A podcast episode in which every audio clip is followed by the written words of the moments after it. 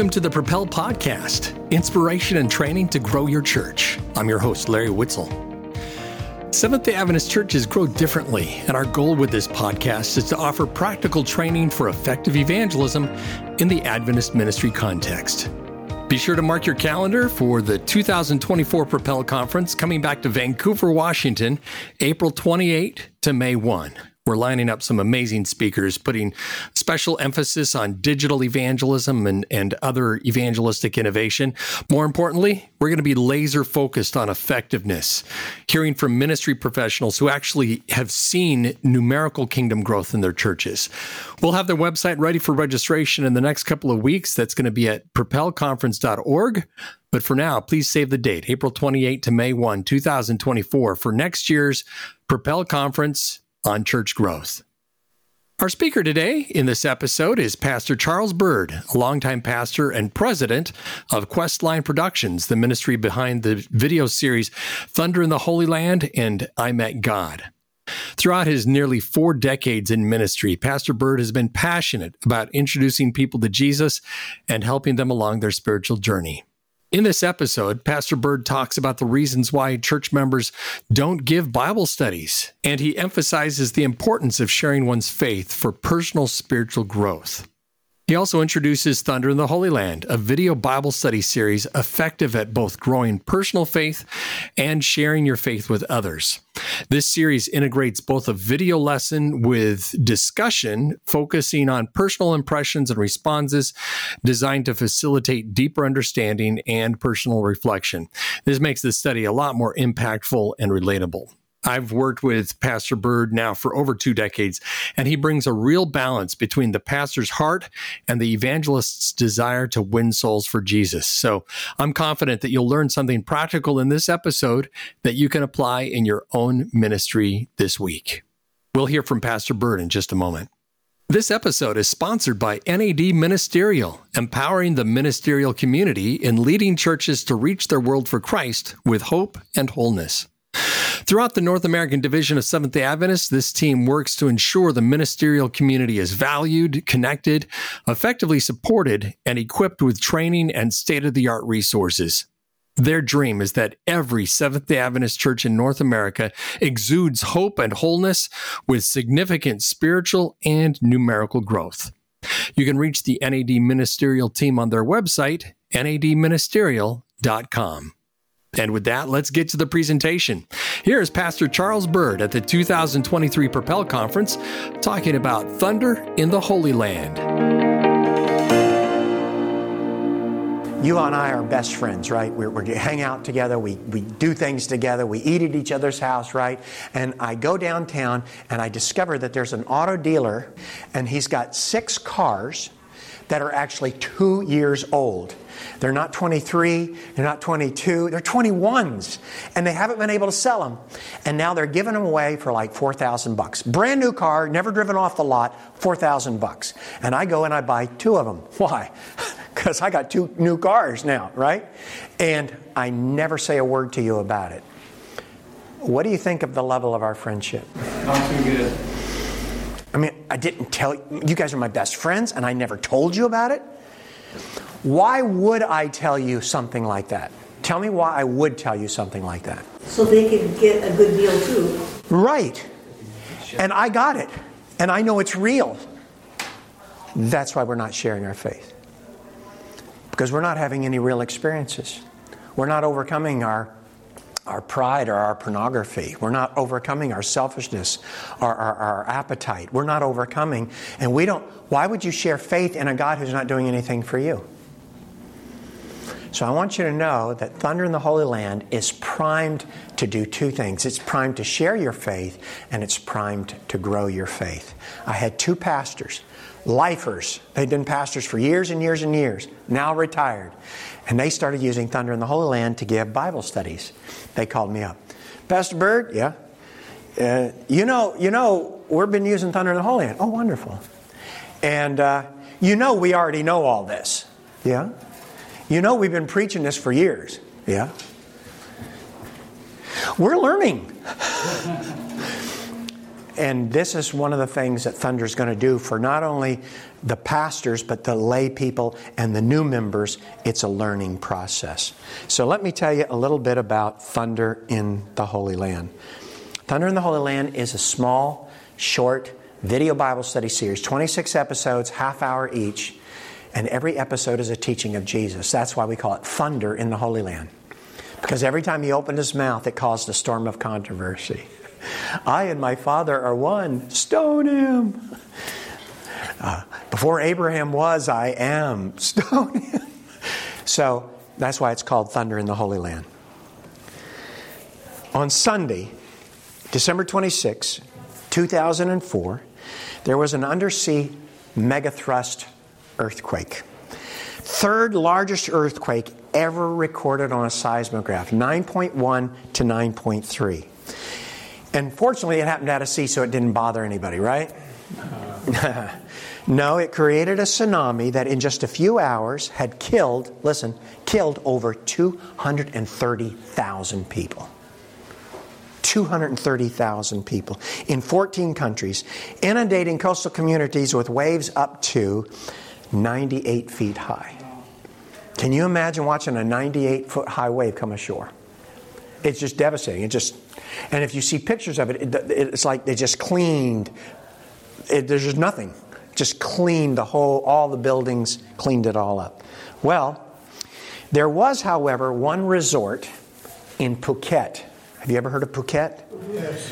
Okay, I had not until I heard this story, but Phuket is, is the Europeans' version of Hawaii, except that it's over there. And there was a Phuket resort, the JW Marriott, where actually not one person lost their life. They're right on the beach, just like every place else. Not one person lost their life. Do you know why? Because of Tilly. You say, because of Tilly? Yes, because of Tilly. This 10 year old girl named Tilly, just two weeks before, was back home in Oxshott, Surrey, England, sitting at the feet of her teacher, Andrew Kearney, and he was teaching them, amazingly, about tsunamis. And he was telling the kids, these 10 year old kids, what a tsunami is, and what are the signs of a tsunami, and what are the evidences of a tsunami. And her and her family, after she learned all this, went on vacation to Phuket. Oh, no, I'm sorry, they didn't go on vacation. They went on holiday. They went on holiday to Phuket. And she was there. She actually saw the signs. She saw the ocean begin to froth and foam, and then the ocean began to pull back away from the shore. And by the way, if you, if you want to be emotionally disturbed, go on YouTube and click on the Sumatra Andaman tsunami and watch the home movies of people who are on vacation and who are up on these uh, towers and they were taking video of the beach that morning and you watch the water actually pull back. And you watch all the people on the beach begin to follow the water out to sea. Oh look a shell. Oh, and you're watching them move with the water and you know what's coming and you want to start screaming come back don't go! Because they're walking to their death. They're just following the water out to sea. Anyway Silly turned to, Tilly turned to her parents and she said, It's a tsunami. It's going to be a tsunami. And her parents, of course, didn't take her seriously because she's a 10 year old girl, blonde. I mean, why would you take that seriously? You're an adult. What do you know? You know more than they know. But Tilly knew. Tilly knew and she did what any self respecting 10 year old who gets ignored by her parents would do in such circumstances. She got hysterical. There is going to be a tsunami and you're not listening. And, and she turned up the beach, and, and her parents said, Maybe there is. And they began to tell people on the beach, Hey, I think a tsunami's coming. We need to get to high ground. They told the staff in the JW Marriott. They came out. And just moments before that wave rolled ashore, all those people in front of the JW Marriott were cleared off. I got goosebumps just telling that story. Saved by a 10 year old girl. So, why am I here? I'm here to tell you that we are all called to be a Tilly. You don't have to be a professional. You don't have to be a pastor. You don't have to be uh, a, a David Klinedinst or a, or a, a Halverson, you know. You don't have to be somebody famous or great. You can tell people what you know by experience. And I believe that we need to grow our personal experience, and our personal experience is critical. Why? When you start sharing your faith, how good are you at sharing your faith? Honestly, from God's perspective, you're pretty much a pathetic loser. Okay? That's what you are. And so when you say, I'm going to share my faith, God shows up. And He uses you in, in powerful ways, just amazing ways. And then you know God's really real because, wow, I just saw something profound happen, just like Moses standing there at the Red Sea. I mean, what could he do with two million people in a Red Sea? Nothing. But God said, hold out a stick. He held out a stick and the water parted. God showed up. Joseph in prison. God showed up, told him what the dreams of the, of the two men meant. You know, God shows up. When you say, I'm willing to be used, God shows up. And that's what's really cool, is then you get to experience God in His way. And in fact, that's why we're a church. Why are we a church? Here's why we are a church. I, I tell my church family, I'm not pastoring directly right now, I stepped off the edge again, but um, I tell my church members, Pathfinder's okay but if it's not winning anyone to Jesus, why are we doing it? Potluck is fine. But if we're not winning anyone to Jesus with potluck, why are we doing it? Every one of our activities, whatever it is, should be winning someone to Jesus. The saving of human souls is an interest infinitely above any other line of work in our world. Whoever is brought under the influence of the truth and through faith is made a partaker of Christ's love is by that very fact appointed of God to what? Save. It's your job to save others. And again, it's not a job like it's this duty. You just got two new cars for 4000 each, right? Why, why wouldn't you want to tell somebody about that? So, is it a duty? Yes, it is. If I'm a good friend, it's my duty to tell you, hey, there's two cars. You can get you can get one for just four thousand bucks, brand new car. It's a good deal. It's our duty to tell, to save others. He has a mission in the world. Every one of us, because we've been saved by grace, has a mission in the world. We're to hunt for souls, laboring with all diligence to communicate to others that which is for their eternal welfare. That's what we're asked to do.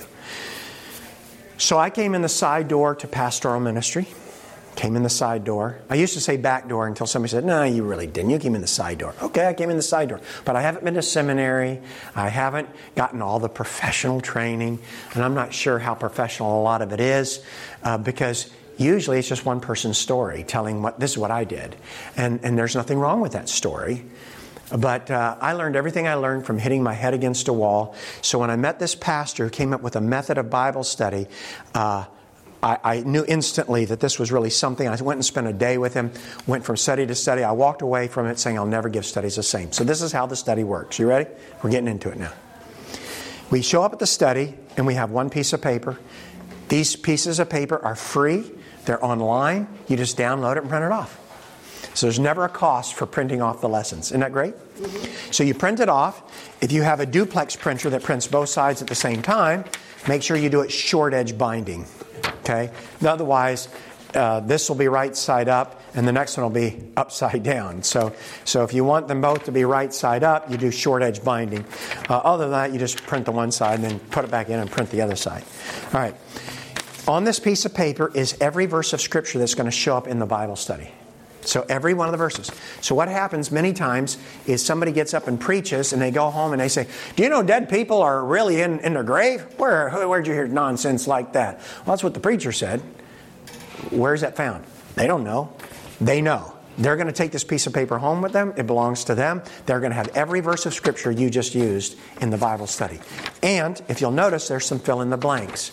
So as the video shows up, there are gold words that are underlined.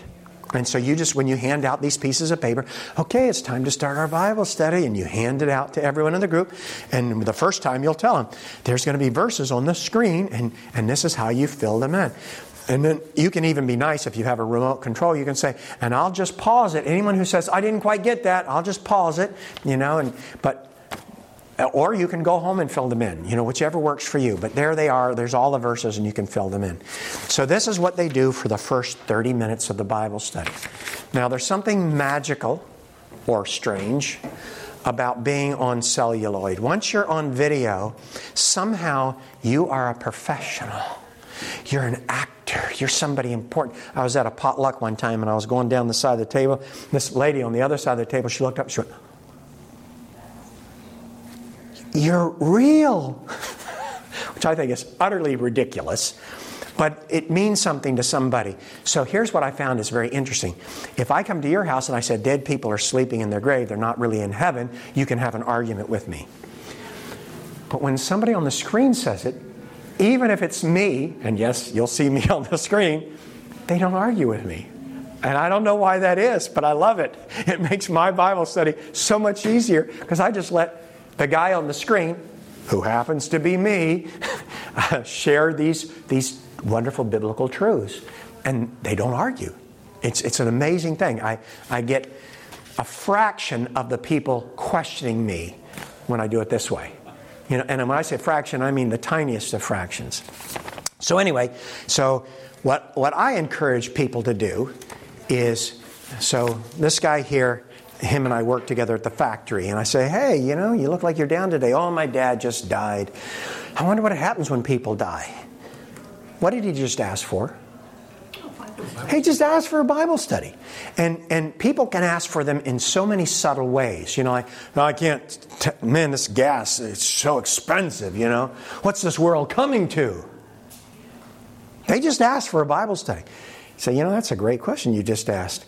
And I, I think I found the answer in the Bible. I actually know what it's coming to. Would you, would, would you like to have a Bible study? Now, most people are going to tell you no. But there's going to be any number of them who'll say, Yeah, I'd like to know. Because they weren't just making a comment, they were actually sincere. Use every opportunity to start a Bible study. Low hanging fruit. If somebody walks in the door of your church, what brings you here? Oh, I was watching 3ABN. Oh, I was watching whatever, whatever they were watching. Uh, a friend of mine's an Adventist. I just thought I'd check it out. I don't care what reason they're there. If they're anybody local, they don't get out of the church with saying, you know, we're just starting a, a new Bible study series. Would you like to be a part of it? Invite them. And, and, and, when you invite 10 people, you'll get one. You'll get one. And now you're, you're sharing Jesus.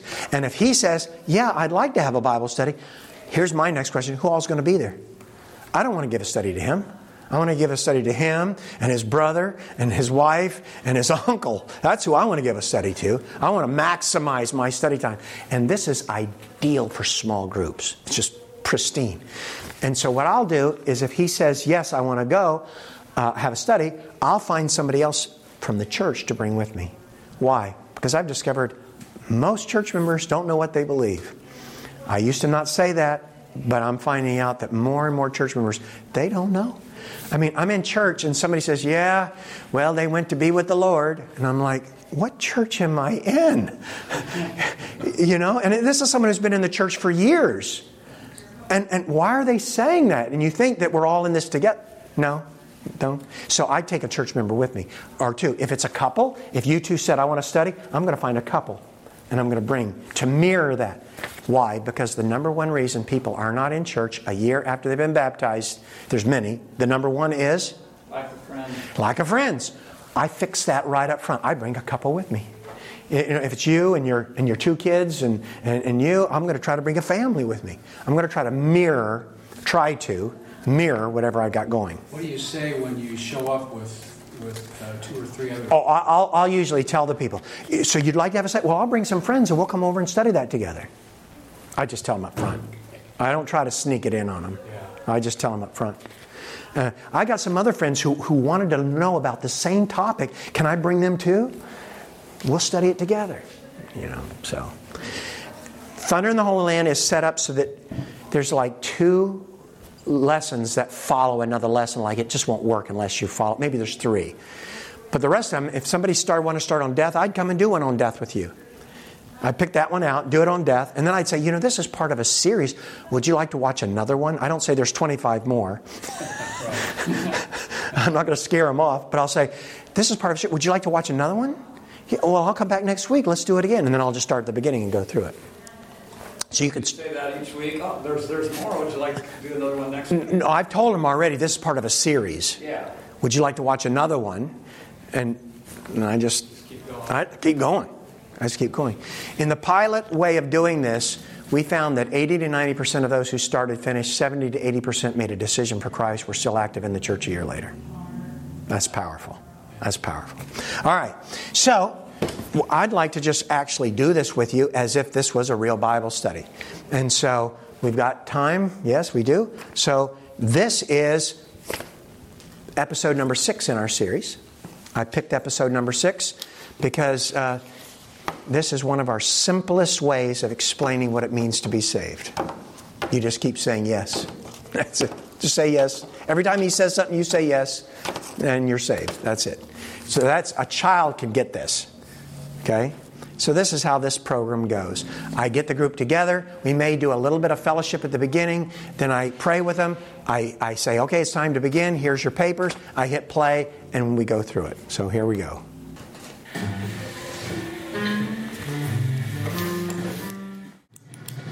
So every Bible study starts cold like that, where it just starts. And then we have the introduction one man, his life,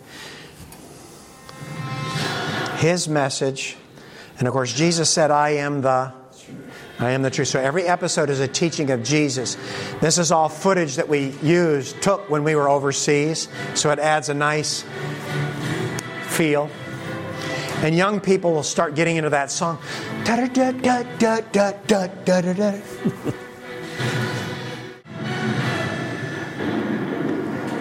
So it's Thunder in the Holy Land, and then we have the title for that episode comes up next, which in this case is Salvation in One Word. Yes.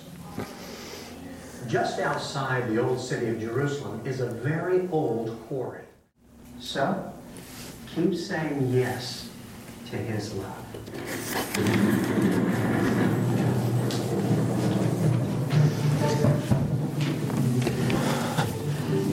And at that point, you don't have to watch the credits. anyway, so did that feel like you just spent 25, 30 minutes? It went by faster, didn't it? There's a reason for that. By having the multiple speakers and the many graphics, it breaks it up. Instead of it being a Montana road that just goes on and on and on, it's a West Virginia road. It keeps changing out. So it's, it's more pleasant to listen to it. And it's hard to imagine that you just went through 32 verses of Scripture. I did not feel like you were drinking from a fire hydrant. So that's good. All right. This is the magic sauce. The video was good. You like the video? This is what's the important part. The video is just a winsome way to give that information to the people. But this here on the back page, flip it over to the back page, salvation, in one word, yes, my impressions. This is the miracle sauce. This is why we're getting such huge numbers. And if you skip doing this, I'm not saying that the Lord can't use the video. If you just gave the videos out to somebody, I'm not saying He couldn't use that. Uh, but if you go through this with the people, something dramatic happens. So people only remember 30% of what you say, they remember 70% of what they say. So, what we want to do is get them to say the truth, right? So, what we're going to do here is we're going to go through this back and we're going to do three things. Now, the beauty of three things is no matter how slow of speech and heart you all are, you guys can remember three things. Okay? So, what you're going to do is you're going to go through this and you're going to do three things. When it says my impressions, these are the impression questions, which is really a misnomer because 1 through 8 there are really not questions, they are statements of stuff that they just heard on the video. So they're repeating important lessons that they just heard, all right? So, like number one, it says, We are loved. That's why Jesus came to save us. Okay? Now you notice it says Luke 19:10 there, and then it has a little uh, footnote number one beside it. You see that footnote number one? Okay, that doesn't mean that there's a footnote down at the bottom. That means that that same verse is number one on your on your lesson. Okay, so when you look on the back down there, it's say number uh, number six. It says Matthew 17, 21, and 19, 21, uh, and then it says 15. So that's question number, I mean, that's uh, text number 15 on your page. So what happens is, in a real Bible study, you've got a potential dilemma. So this guy comes in here with the New King James, and this guy comes in with the NIV, and this lady comes in here with the Breath of Death Bible, which some people think of when they think of paraphrases because, you know, they don't say anything like the Bible says. And that can create a problem. So by having all the verses right here, I am literally keeping everybody on the same page. So all the verses, we're reading off the same verses, and, and it isn't that you can't use this time to say, well, let's look at the NIV or the King, New King James and see what that says and compare that. Know, I don't care. You can do that. That's absolutely uh, uh, appropriate and fine.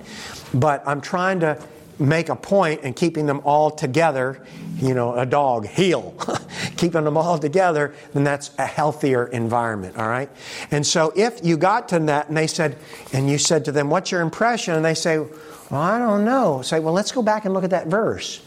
Well, then you can just flip. Let's look over at number 15 again and read that verse together. And it's right there. So you're, you can direct them to Scripture right then and there. So that's why that is written up that way. All right? Now, on the top of the page, there are, it says, uh, choose from the following phrases those which best describe your impression of each of the statements below. And then they've got a number of alternatives. That, it makes perfect sense. Or, that's encouraging. Or, oh, that's humbling. Or, it raises questions. Or, it sounds important.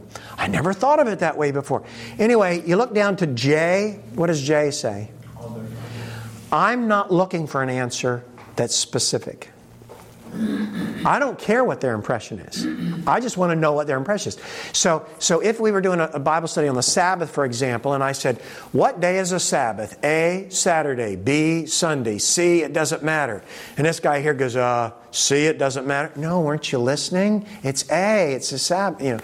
And then you're building walls instead of building bridges. So we're not looking for the right answer. We told them what the right answer was on, on the video. We're just repeating what the right answer is here. We're giving them the information in their left brain.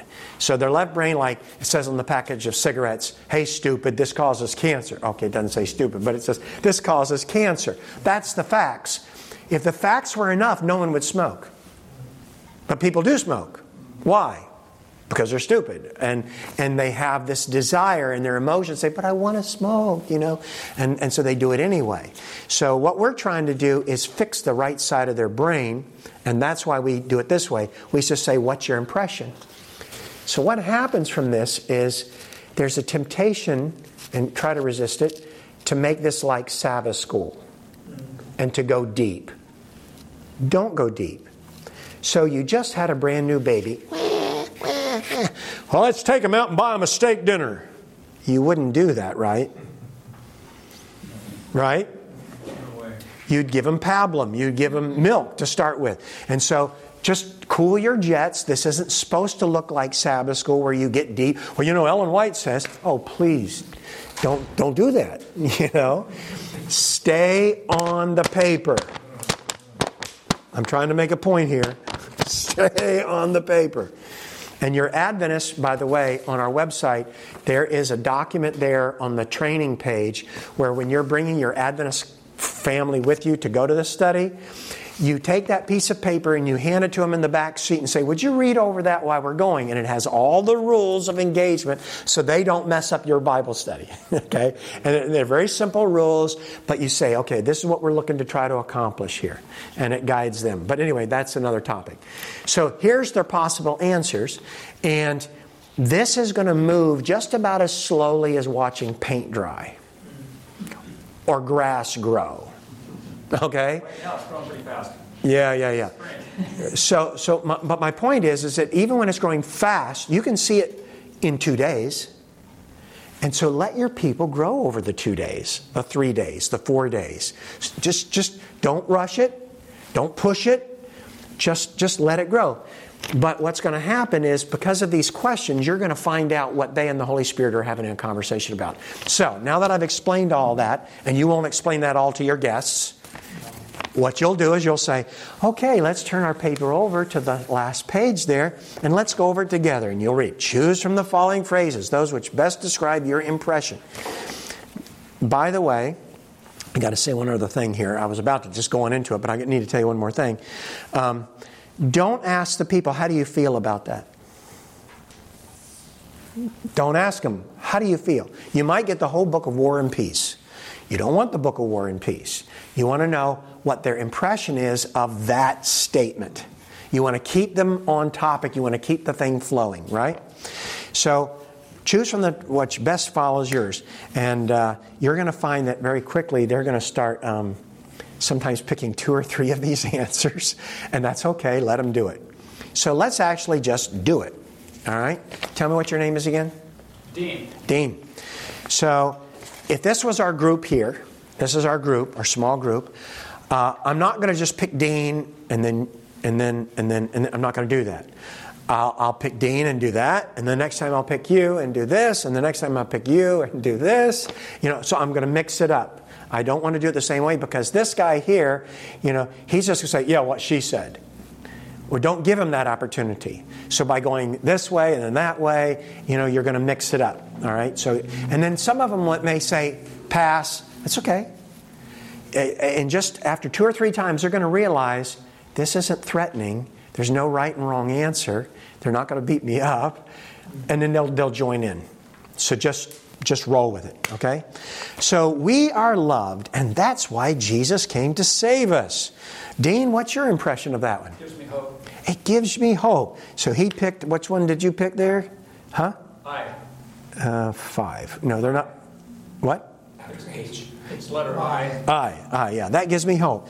Now, so I've asked him, number one, I asked two questions. What's your impression? So he told me. It gives me hope. Now I'm going to ask, what about that gives you hope, Dean? And I'm going to let him unpack it a little bit. You can use the, the, the word why, it's up there. Use it sparingly because why often feels whiny. Why? Or it feels negative. So, what about that gives you hope is much less threatening. And I'm not saying you can never use why, just be careful how you use why, is all I'm saying. Uh, that's really exciting. Why did you pick that answer? That's really interesting. See, that didn't sound threatening at all. But just keep that in mind of how you ask why. Okay? So, Dean, what about that gives you hope? Because um, he's seeking what's lost. He's seeking what's lost. I'm lost. Hmm. Now, I want you to notice what just happened. So let's say that, that uh, Dean was one of the Adventists that I brought along with me. This gives us micro opportunities to share a testimony. And what Dean just said, and by the way, none of this is planned, but I'm just opening your eyes to what's happening here so you don't think, oh, well, you know, blah, blah, blah, we'll go on. No, what he just said was profound. Okay? And what he said was, it gives me hope because I'm lost. I'm a sinner. Now, this gal here, she's shacked up with 12 different guys. The guy she's living with now is just a live in. Maybe she's a biker type. And when she came in here with all her tattoos and her leathers and all these other nice dressed people around her, how did she feel right off? Lost. Huh? Lost. Lost. Out of place. And out of place. Definitely out of place. But Dean just said, I'm a sinner and I'm lost. So this fine dressed man, and this looks like he's never sinned a day in his life, you know, he said, I'm a sinner and I'm lost. How does that make her feel immediately? Hmm, there's hope for me. There's hope for me. And this is the power of what's going to go on here. So don't, don't let the slowness, this is something big that's happening and you don't even realize it's happening. So even though she didn't go, Oh, I'm lost too, thank you, that gave me hope. She never said that, but that's what's happening. And there's a vulnerability that just took place. And you're going to discover that when you go through this, the people become vulnerable very quickly. So I had one guy who never used thunder, but he liked the method. And so I tell people, use the method. If you're using amazing facts folders, use the method. You know, ask impression questions. Whatever you do, ask them, get them to talk about where they're at on their spiritual growth. So this guy did this. He preached a, series, a sermon, and he had the people get into small groups, and then he started going through this. He says very quickly, it got very deep, very quick. And one lady said, "You know, my husband's been beating me." Okay, that was that was deep, and that was vulnerable. But this is what happens in these small groups. There's a there's a feeling of safety, and so tell me your name again, dear. Coral. Coral. So when Coral, this biker chick that I was using as an illustration, when Coral heard him say, I'm a sinner, that gives me hope. She knows she's a sinner. That's why she came to the Bible study, because she's looking for hope. And what you just did for her is unimaginably deep and special. And you didn't even think I was doing anything that special. Which brings me to the third thing I do. So he, I said, What's your impression? That gives me hope. What about that? He says, Because I'm a sinner, that gives me hope. Now I'm going to, what's the third thing? I'm going to affirm him. Well, Dean, you're not the only one who recognizes that they're a sinner. And it does give us hope, doesn't it? And I affirmed him. Okay? Simple as that. Now, I let everyone answer, so I'll go and tell me your name again. Wayne? Wayne. Wayne, what's your impression of number one? Go ahead. Thankful. You're thankful.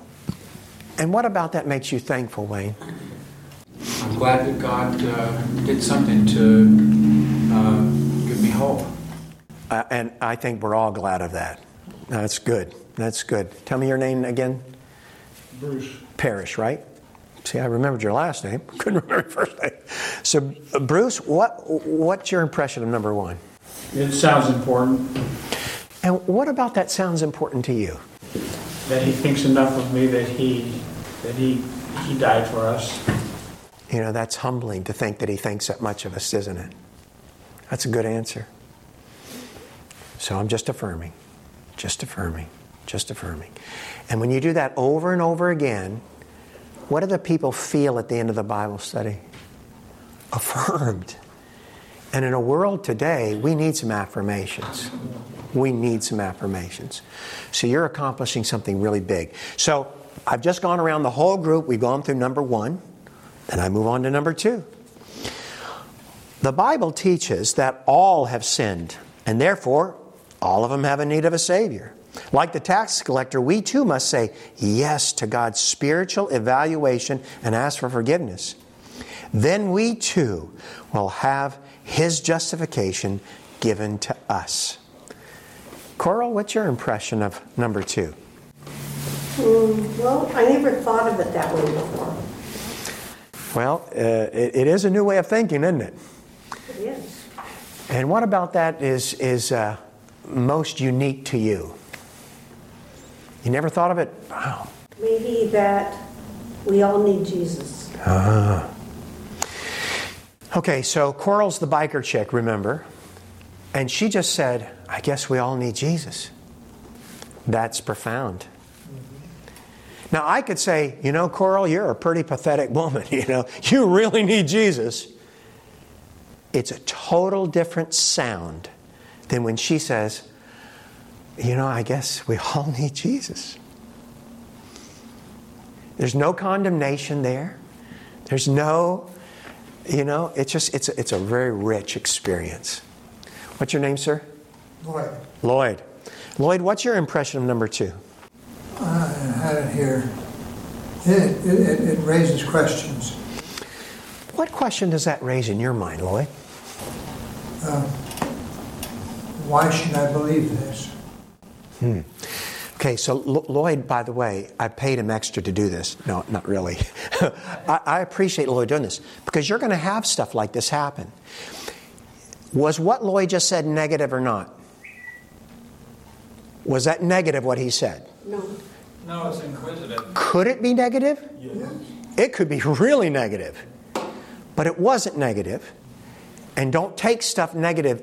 And even when people say things like, well, I've never heard of this before, and even the tone makes it sound negative, don't go negative with your people. Okay?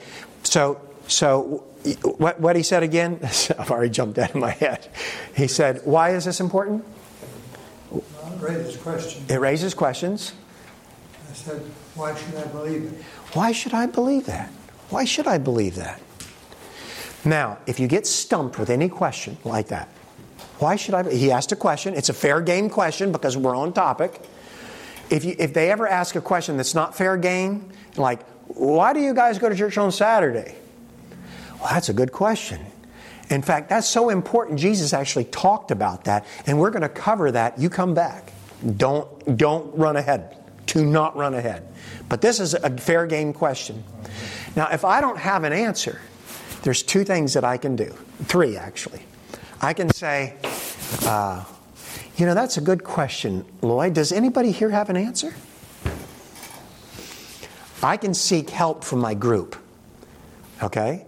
And that's there's nothing wrong with doing that because Wayne just yesterday morning thought this through and, and God already prepped him with an answer. Could be. You know, I'm just using that as an example.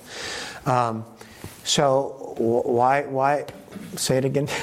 I keep forgetting your question. Why should I believe? Why should I believe that?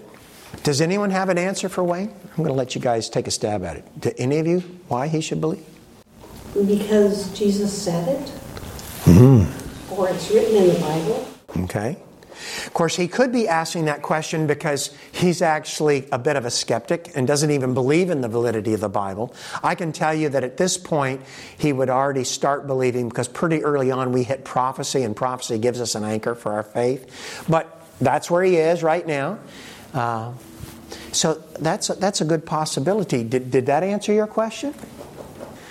So, what you want to do whenever they do that is you want to take advantage of the fact that you're in a group. All right? So, if they ever go south on you, I've got an exit ramp all the way around the room. And so I can say, you know, I can appreciate your questions.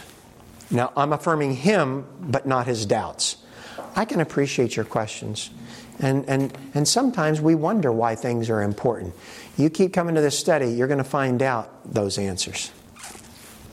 So I can always, and then my third option is, you know, I, I don't have a clue of why. Let's say he asked a question that was like a fact question. That was not a fact question. That was a heart question that he just asked, which is a, it was fair game. But if he asked a question like, well, how do I know that Saturday really is a Sabbath? Maybe the day got changed. That's a fact question that he just asked. Well, there's a little heart there to it, but it's a fact question. And I can say, you know, I really don't know how or if that's got changed. Give me a week to think about that, and I'll come back next time with an answer. You can always bail on that. Because there's sometimes you're not going to know an answer. And it's no sin if you don't know something. See? Okay? Did that help? Okay. So, uh, I would go around the whole group and ask that question. So let's go on to number three. Salvation is more than a church or some doctrines, salvation is a person. Jesus. And what he did and is doing for everyone, just like Simeon said. Now, by the way, this may be just a little thing and it's not the end of the world if you don't do it, but if you'll notice, I read this with passion. That's going to lend credibility to these statements. Because if you said, salvation is more than a church or some doctrine, salvation is a person, Jesus, what he did and is doing for everyone, just like Simeon said. That does not say the same thing that I said before. These are truths, and you want to highlight that truth by saying salvation is more than a, a church or some doctrine. Salvation is a person, Jesus. I was doing this in a church, and the whole point of doing this in a church was so I'm going to now preach live for about 35, 40 minutes, and then I'm going to break into small groups. Okay? So all you guys are my church members, and I said, I want you guys to stay by after church so I can train you how to do this. So you guys all stay by. And uh, this one lady who stayed by, she had been having Bible studies with some of my church members, actually gone through two separate lessons. She'd gone through them, never made a decision, never had gotten baptized, but had been coming to church for over a year. And she had cerebral palsy. She says, I, I, I, I, I, I, I, I, I, li- like to be a, a, a group leader. And of course, inside I'm going, dope. And then, and then the Holy Spirit flipped me in the forehead and said, You're doing this to show that anyone can do this. Stop it. And I said, Sure, you can do it. So I trained them how to do this, just like I'm doing with you. And the first night of my meetings, somebody stands up in the back and they hold up a little number here, and it's, it's like that's how many groups you need. So I say, okay, I need six of my group leaders to stand up, and, and, and one, one, two, three, four, five, six. She didn't stand. Second night, she didn't stand. Third night, she didn't stand. About the fourth night, she stood up. And people gathered around her. And as soon as I got the people in their groups, I drifted over to her group to find out what was going to go down. And she goes, Well, well, well, well uh, let, us start. Would you read number one? And she just let the group read it. Smart girl. By the way, at the end of that series, she was baptized. So you let them be involved. Let them be involved. Jesus put his disciples to work after they were converted or before they were converted? Before. It's okay. It's okay. And they still messed up, and he still kept them. And he still kept them, absolutely. All right. So, salvation more than a church or doctrine, salvation is a person. What's, what's your impression? What's your name? Todd. Todd. What's your impression, Todd? It's humbling. It's humbling. What about that's humbling to you? That when you meet him, it's an incredible experience. It's humbling to know. he wants to be more than a building, and he wants to be more than a doctrine. He wants to be your friend and get to know you. That's humbling to think that the God of the universe wants to be my friend. I agree with you. That's good. Let me tell you, there's going to be any number of Seventh day Adventists who come to your Bible study with you because you're going to invite them. And Dwight has actually been cheating on his wife. He's been embezzling from the company. He knows he's a pathetic sinner. He knows he is. He's a loser. He knows he's a loser. But he's still coming to church because of force of habit or whatever, or because maybe guilt is driving him to church, or, or it's just something to do because to make his mom get off his back, or you know whatever. And he just said, "That's encouraging. There's a person who actually cares about me." And you don't realize that some of our Adventists are the most hurting people, even sometimes more than non Adventists. Because the devil is on our track. He's just riding us. And now he said that's encouraging me. So tomorrow, when the devil goes, Well, you're not much of a Christian,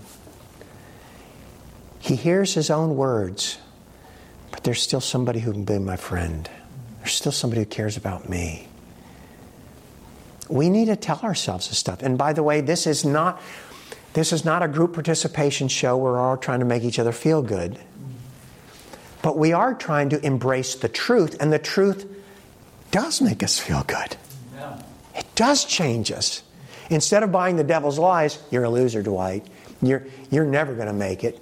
God doesn't love you, I mean, after what you're doing. And the devil's doing this to us.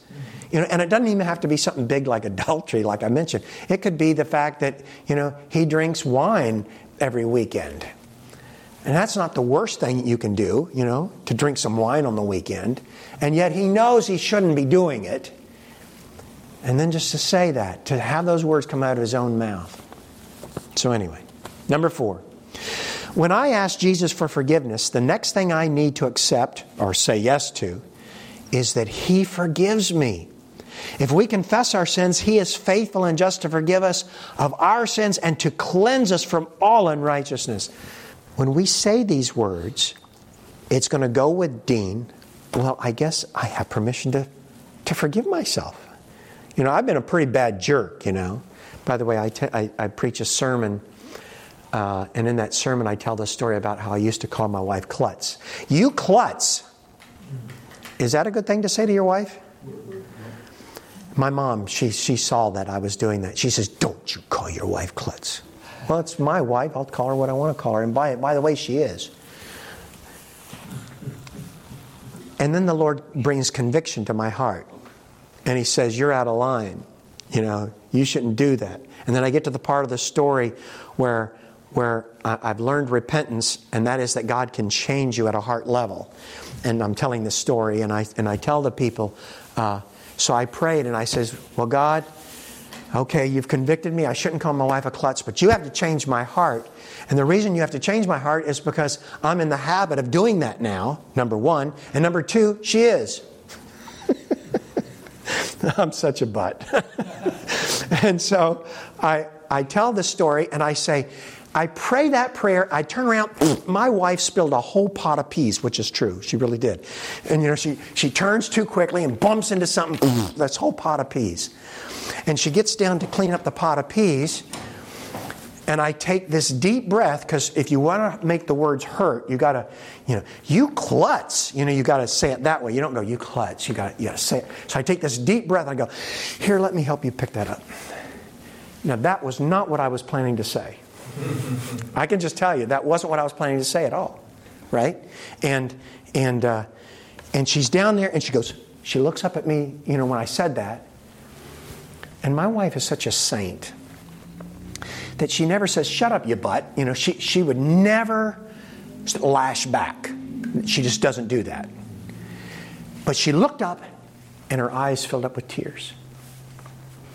And she said, Thank you so much for not calling me klutz. And for the first time, I realized what a butt I had been to do that to her. It was just wrong. And, and you know, you stiffen up when those words come, and it hurts. And, and here I had said something that I wasn't planning to say, but God put those words in my mouth because I asked Him to do that because I knew I had this habit. And He changed me, and he, and he touched her. And of course, once I saw the tears, I realized how bad I had been. Anyway. So how old were you when that happened? I was early married. I was in the first year of our marriage. Yeah, I yeah. was thinking that you were just telling this story just to illustrate a point. Oh, that's a tr- that's a true story. It's really happened. It's really happened. It really happened. And so, For me, huh? a guy like you could make mistakes like that. There's hope for me. And when I tell these stories in church, there's a certain class of people who will, and they have, at potluck say, "Don't ever tell that story. That's that's not right." And then there's another class of people who say just what you said. And that's why I tell those stories. Because I am a sinner. You know, I need help too. Which I didn't bring that up until just now. When I go through all of these and I say, you know, what's your impression, what's your impression, then I'll answer it. So I get to tell my testimonies too. I, I keep them shorter than what I'm doing here. anyway, so number five, once I've been justified or declared righteous, the next step is being sanctified or being made righteous. Jesus said this happens through the embraced truths of His Word. Therefore, we are to say yes to the truths in the Bible as we learn them. Sometimes when my group, you know, not everyone says something really profound every time. But when something like that says, then I'll say, you know, we all need to listen to what Wayne just said. It's a process for all of us, isn't it? So not only did I affirm him, but I affirmed him publicly. And that goes a long way in building bridges. It goes a long way. But you're going to discover as you do these things, there is this transformation, and you actually watch it happening. Where people go from maybe even a non believer to starting to say, well, there's hope for me. And they, they turn a corner. And that's really exciting to watch. There's no greater joy in that than the, the, closest you're going to come to that is being in the, in the room when your wife delivers a baby. That's the closest you'll come to it. I was there when my wife had our baby. Um, his head was this big. Okay, I'm exaggerating. I'm exaggerating. It was this big. And those plates squished together and all that skin on the top of his head rolled up. He looked like something out of Star Trek, you know, coming out. And I'm like, oh no, he's deformed. I was going to say that, and for a moment of, of, brilliance, I kept my mouth shut, which was a good thing. And, uh, but being there and seeing this life come into the world, that's what you're seeing when you're seeing Jesus come into the hearts of people. You're seeing life happen. And, and there's no greater joy than that. And, and whether you're a pa- if you're a pastor here today, give your church members a chance to s- experience that. If you're a church member here today, that you want you if you want joy in your life, share Jesus and watch the lights come on. It- there's just nothing better than that. Number six, true belief is not just something we give a mental assent to; it's also something we do. And by the way, this is why when you get your series, know what the whole series is going to talk about. Get it, go over it a few times, the, the titles. And by the way, on our website, we have a sheet that has every title and then what it's about. You know, this is about the Sabbath, this is about the state of the dead, this is about whatever.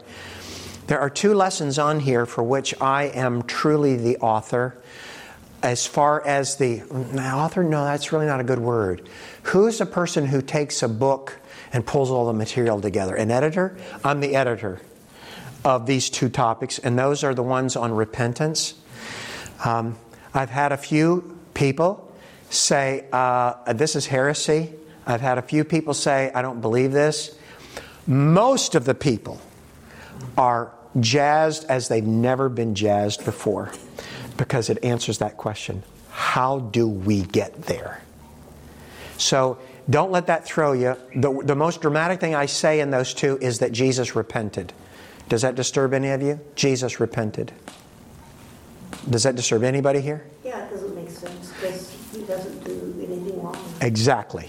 Which is exactly where I was when I was first studying this out. And, and when I got to Jesus coming to John the Baptist to be baptized, as Mark says, with the baptism of repentance for the remission of sins, and John wigs out, this doesn't apply to you, big boy. You know, you're, you're the Lamb of God. You're perfect, you know. And so I was exactly like John. I, I, I've read the verse before and it didn't bother me so much, but when I was studying it, I got the exact same, those exact words. Exact words. And then I thought, I must have missed something. I must have missed something. And so I literally went back to the book of Genesis and started all over again. 76% of the time that there is repentance mentioned in the Old Testament, it's God doing the repenting. 76% of the time. And you're thinking, okay, then our definition of repentance is too narrow because it doesn't include God.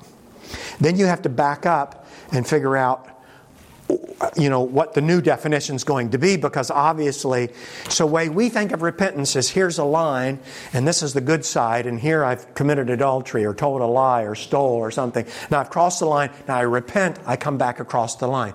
That's one of the words shuv. That's the word for turn okay?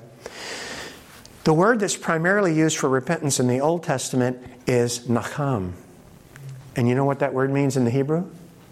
It means to sigh and there's two reasons that we sigh. The one reason we sigh is because our kids just wrecked the car. For the third time. Oh. So we sigh. Okay? There's a second reason we sigh, and it's still in the Word. It's my honeymoon night. so you can sigh because you're hurt or disappointed or, you know, or you can sigh because you're so excited. Those are the two reasons. There's joy. And that word, nacham, is translated both ways in the Old Testament. Mostly, the word repent is, is uh, not sighing because, oh, I crossed the line. Most of the time, it's translated joy. And this is why Jesus repented. If I come up to the line, consider crossing it, and turn before I cross the line, have I repented? Yes. Repentance is why Jesus never did sin. And when we have repentance, it's why we stop sinning. Because I used to be an alcoholic, and now I turn away before I drink. I used to cheat on my wife, and now I turn away before I cheat on my wife. I used to embezzle from the company, and now I turn away before I embezzle. Repentance is powerful. Let me put it to you in a, in a vernacular you can get. Do you know? Do you know what scurvy is? What's scurvy? It's a vitamin C deficiency. It's exactly right. So the, the sailors would leave England, they'd be eating beef jerky all the way across the sea. They'd run out of vitamin C in their body, their teeth start getting loose, their skin starts getting ulcers, right? And they get off the boat, and there's these, these island women who say, Here, have some limeade. And they get better. It's the most amazing thing. Those nurses on the islands are just amazing. And so they fill up their barrels with the limes and they suck them all the way home, which is why the British sailors are called Limeys. limeys. So listen to me now carefully. I've got the line crossed. I have scurvy. I eat the limes and I get better. But on the way home, I keep sucking on the lemons, on the limes, and I never cross the line. So, repentance is like spiritual vitamin C. And by the way, when you start sharing this with the people and they start learning how they can change, it's transformational. Now they've got a testimony to tell because they've changed. Anyway, that's really off topic. But I think it's important to share with you so that people don't freak out when you get to repentance. What? Jesus repented? Yes, he did. By the way, Ellen White says after taking the steps of repentance and conversion, Jesus went down to John and was baptized. That's a quote from Ellen White. But I didn't get it from Ellen White. I got it from the Bible and then found that Ellen White actually said the same thing. All right, we're almost done. Uh, it is our committed and growing relationship with Jesus that gives us the power to obey Him. Giving your church members and your guests the opportunity to say words of affirmation, giving that opportunity to say, I am loved, is going to help Bruce and it's going to help Lloyd because Lloyd came in tonight not feeling loved. And Todd, his wife just said, I want a divorce, and he really doesn't feel loved. And so, and by the way, you know I'm making up all these illustrations. and Lloyd's and, and, Todd says, No, actually, she just said that this morning anyway. so this gives people, huh? Or how did you find out? Yeah, how did you find out? this gives them the opportunity to say, Well, even with what I'm going through, I'm still loved. I'm still loved. And by the way, you're going to discover that after a while, you don't have to ask, and what about that impresses you that way? They just start, they just start answering it. And that's okay. You don't have to say it if they, if they just answer it. And after a while, they'll get into this rhythm where they're just tracking with you, and they'll say, and here's why. And they'll, okay. Good stuff. Good stuff. All right, so you see how we do this? It, it, it, and it sounds formula. Some people say, well, that's very formulaic. That's right. We make it so simple that a child could lead out in these meetings. And by the way, if you brought a 12 year old, a 10 year old, an 8 year old to your Bible study, they can answer these questions. Now, some of the questions will be a little over their head. And, and so just read ahead and, and make it simpler. Like number five. Once I've been justified, declared righteous, the next step is being sanctified, being made righteous. Jesus said this happens through the embrace words of the truth. Okay, an eight year old, that just, right? It did. It just went over them. And in fact, some of the people who come to your to your Bible study, it may. So just put it in your own words, you know. So you can just say, uh, uh, Jesus said that when we're justified and sanctified, that uh, uh that is when we say yes to His Bible truths, we learn more of them. You can change the words. you can change the words for that person. It's okay. By the way, I actually did this uh, a lady who was Cambodian came to my Bible study, and and she was saying yes all the way through. Yes, yes, yes, yes, yes. I thought, okay, we're tracking. This is good. Would you like to be baptized? No, she said. and I'm like, what? That does not even compute because she's been saying yes all along, you know?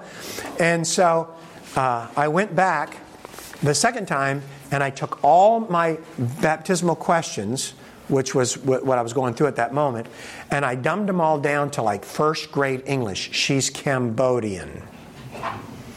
And I, I, I, took the 11 or 12, 13 statements, I made it three statements or four statements, and I put it in first grade English.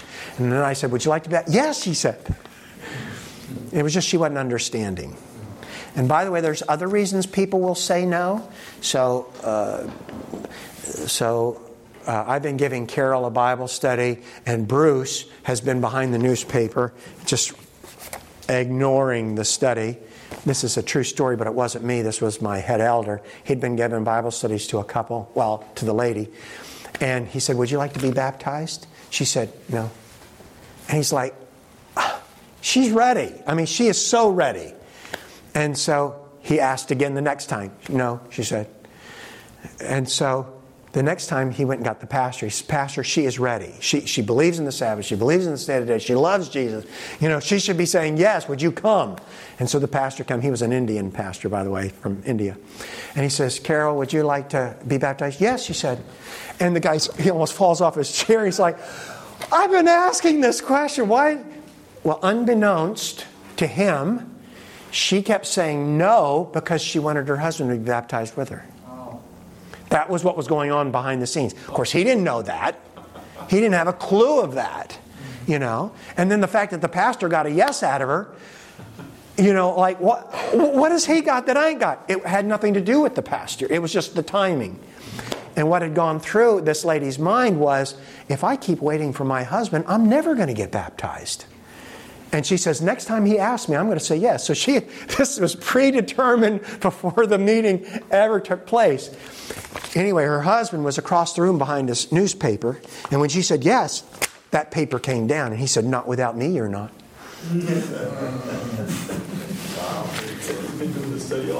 Because he'd been listening. he'd been listening. So don't fret. Just trust the process. Let God work. Because what this is doing is taking them into the presence of the Holy Spirit, and you get to listen in on the conversation. You'll know every objection that they have, you'll know right where they're at the whole way through, and you'll know if you need to talk about something a little more in depth. Because, you know, Carol said, I don't want to quit my job, and if I work on this, if I keep the Sabbath, I'll have to lose my job. So you may have to work with her a little bit more on that. You know, we'll work with her, you know, journey with her. It's not a bad thing. At the end of every Bible study, there's a choices question. The choices question on number one says, Would you like to have another one? That's the choices question.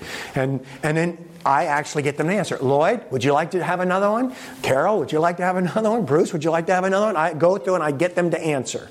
Okay? And, and if Lloyd says, No, I don't want to have another one, say, Well, then I guess I'm not coming back. And then Carol says, "Wait, I want you to do this again."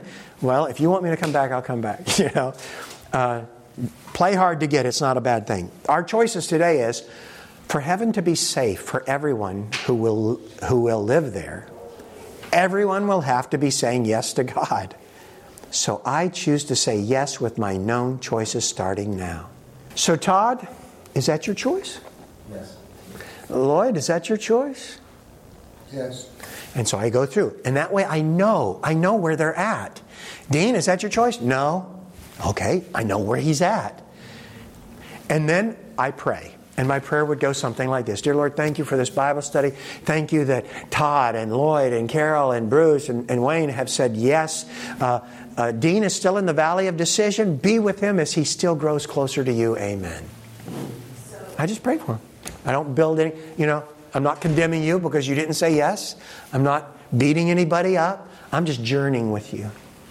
And then when we get near the end, and Dean has watched the transformation in Carol, and then Dean says, Well, that can happen in Carol's life, I'm going to choose to believe. And then he makes a decision. So you just let them grow as they grow through it.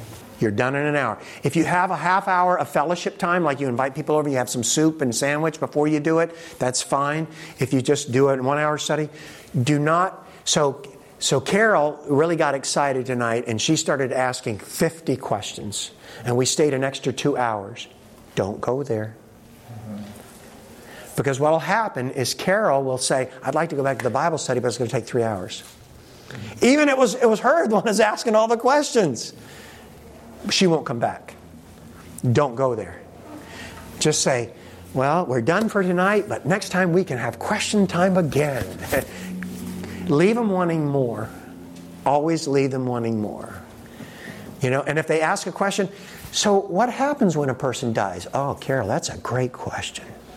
That really is a great, always affirm. That really is. In fact, did you know, Carol, that is so important that Jesus actually made that one of his doctrines? You keep coming, we're going to actually discuss it. You're going to know everything Jesus taught on that. Well, thank you all for coming tonight. Leave them wanting more. train your elders to actually have the church break up into small groups. So, you know, if you have two churches, you, you, and you say, I want you to show this every week that I'm not here.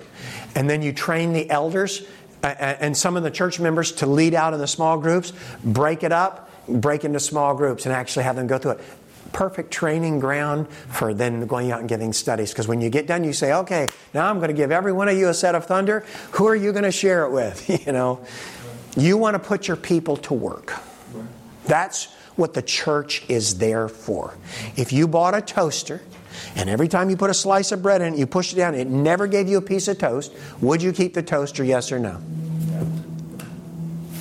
Jesus calls you to be a witness. Don't make him take you off the counter and put you in the trash heap. And by the way, you say, well, Jesus wouldn't do that. Well, Jesus' own parable. Why does this tree cumber the ground? Three years I've come looking for fruit. It never been. Cut it down. If you're going to be in heaven, God wants you to be there because you want to be there and you're part of the team, you're part of the program. It's no different than football. I'm a Green Bay Packer. Oh, yeah? Do you ever go to practice? No. Do you ever show up for the game? No. You better check. You may not be a Green Bay Packer, you know. You know, you can claim the name, you can show up and sit in church. And by, by the way, pastors and church members too, every time you can make it easy, Ellen White says it this way make it as easy for your children to obey as possible. Make it easy. Don't make it difficult, make it easy. So every time you can make witnessing easy, you're to your advantage because at least they're witnessing. Make it easy. All right. So Jeff Potts had 57 baptisms and five rebaptisms in 24 months. All of those were lay led. All of them. He just would hold a one week reaping session. So, for those of you who didn't get a set of thunder, uh, all the ones I brought are gone. But if you say, you know what, I want a set of thunder of my own, and I want to get it while you're here because here it's it's seventy percent off, uh, I can I can take that and I'll mail it to you, and I won't charge you shipping. Okay, so if you want one, also for those of you who say, you know what, I'm not really into DVDs. Do you have it digitally? Answer is, I have it. It's right here. Somebody wants to take this one home, they can. Uh, this one is not 70% off, it's 40% off, but you'll have the entire set and you can put it on your big screen TV, you can put it on uh, uh, uh, your, your computers or your iPads or whatever. We have it available. If you go home to your pastor, try to get your pastor to get inserted into the series. So everywhere you saw me, would be your pastor. How does that happen? They come to the studio, we video them saying everything I said, we re edit the whole thing, give them a master set of DVDs and one of these. He's free to make copies. That, by the way, is the cheapest way to go. Why? Because even after you pay the, the cost, and it's thousands to be inserted, after you pay that cost, if you bought my sets, even at $100 each, you just give away 150 and then you've, you've hit the price of what it would cost to be inserted. So it's far more cost effective, especially when you do that because the conference kicks in a bunch of it. The conference pays it as evangelism. Three days of filming, and then he goes home, and in a few weeks we have it all edited. We give him the master set. And how much does it cost? Fifteen thousand. And if you guys say, "Oh, that's a lot of money," do you know what we pay for a typical evangelistic crusade? So you pay $20,000 for a, if just you do it, or if you bring in a, a, a, a, rookie evangelist from Amazing Facts, that's 25, and, and you have them for four weeks and they're gone. Well, this, you pay 15, and you have it all this year, all next year, all the next year, all the next year. Oh, your pastor just left? No problem. Send the next pastor, get him inserted. And the power of that is, is when you're near the end of your Bible study, you're near the end, you say, Would you like to meet the host of this series? Oh, can I? Yeah, he's a personal friend of mine. Really? And the next week you bring your pastor. They know your pastor, they know you. It closes a circle of evangelism. It's one of the most powerful tools that I've ever seen used, and I've watched it, you know, people. I had a, a blue blood from Kentucky. He looks like a hillbilly. He's got scaggy hair and a scaggier beard, and he's the pastor. Anyway, he comes to me, Pastor Byrd, he said, I owe you an apology. Oh, why is that? He said, Well, I heard you talking about your method of Bible study, and quite frankly, I thought you were full of yourself. I said, Well, you're not the first who thought that about me. and he said, Well, I went home and I used your method, and it works. Anyway, he got inserted into Thunder, and last I talked to him, he said 37 baptisms. Uh, for that one, I think his beard may have been shaved, and I think he may have even gotten a haircut because we encourage people to look their best. we try to get the best out of the pastors. But 37 baptisms, that's impressive. So, so, so let me just throw two more numbers at you just for the fun of it. Uh, the first number is at the Adventist Media Center when it was still in California, and a ministry from upstairs came downstairs to use the studio. What did it cost the ministry? Do you know? $1,000 a finished minute. 25 minute, $1,000 a finished minute. When the, when the 25 minute program was over, it cost that ministry $25,000 to use the media center downstairs. So a pastor comes and gets inserted into Thunder in the Holy Land, 10 minutes per episode, it's 260 minutes, that's $260,000. That's what I should be charging. I charge 15. I'm giving it away, and I know I'm giving it away because I want to go home. Yeah. I want to go home. I'm not trying to make money, I'm just trying to keep the doors open. So, so that's the first number you need to know. The second number you need to know is, is that right now the North American division is spending $42,000 per convert. We can't get there from here. We've got to empower everyone to be a soul winner. And this is just an easy way for that to happen. And I've had lay people come. I've got a gal in it from a church. Actually, three people came from their church. They said, Pastors, come and go. We're going to do it. And so three of their laymen came up and they all took turns and they all got inserted into it and they're using it. So, anyway, Thank you all uh, for coming. Thank you for allowing me the privilege of serving you. Again, if anyone says, I want to get one, you can fill this out right now. We can take care of that. If any of you say, I want to have your newsletter, you can fill this out. And for those of you who are here, please pray for us. We're working on a new series. It'll look like thunder, it'll feel like thunder, but it'll be for the languages of the world. And that is way past my pay grade. So we need the Holy Spirit helping and guiding, just like He did with thunder.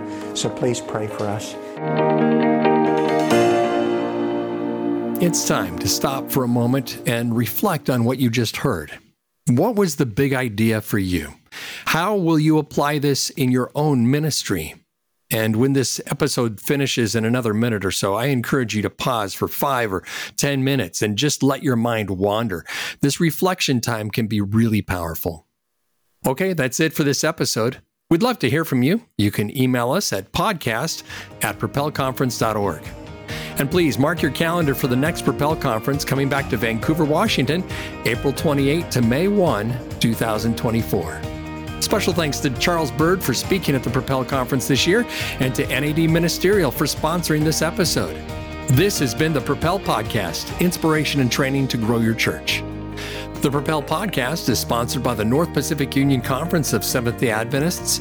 The event recording services were provided by Adventist Learning Community, and the podcast is produced by the crew at Sermon View Evangelism Marketing. I'm Larry Witzel, wishing you God's richest blessing in your evangelistic journey.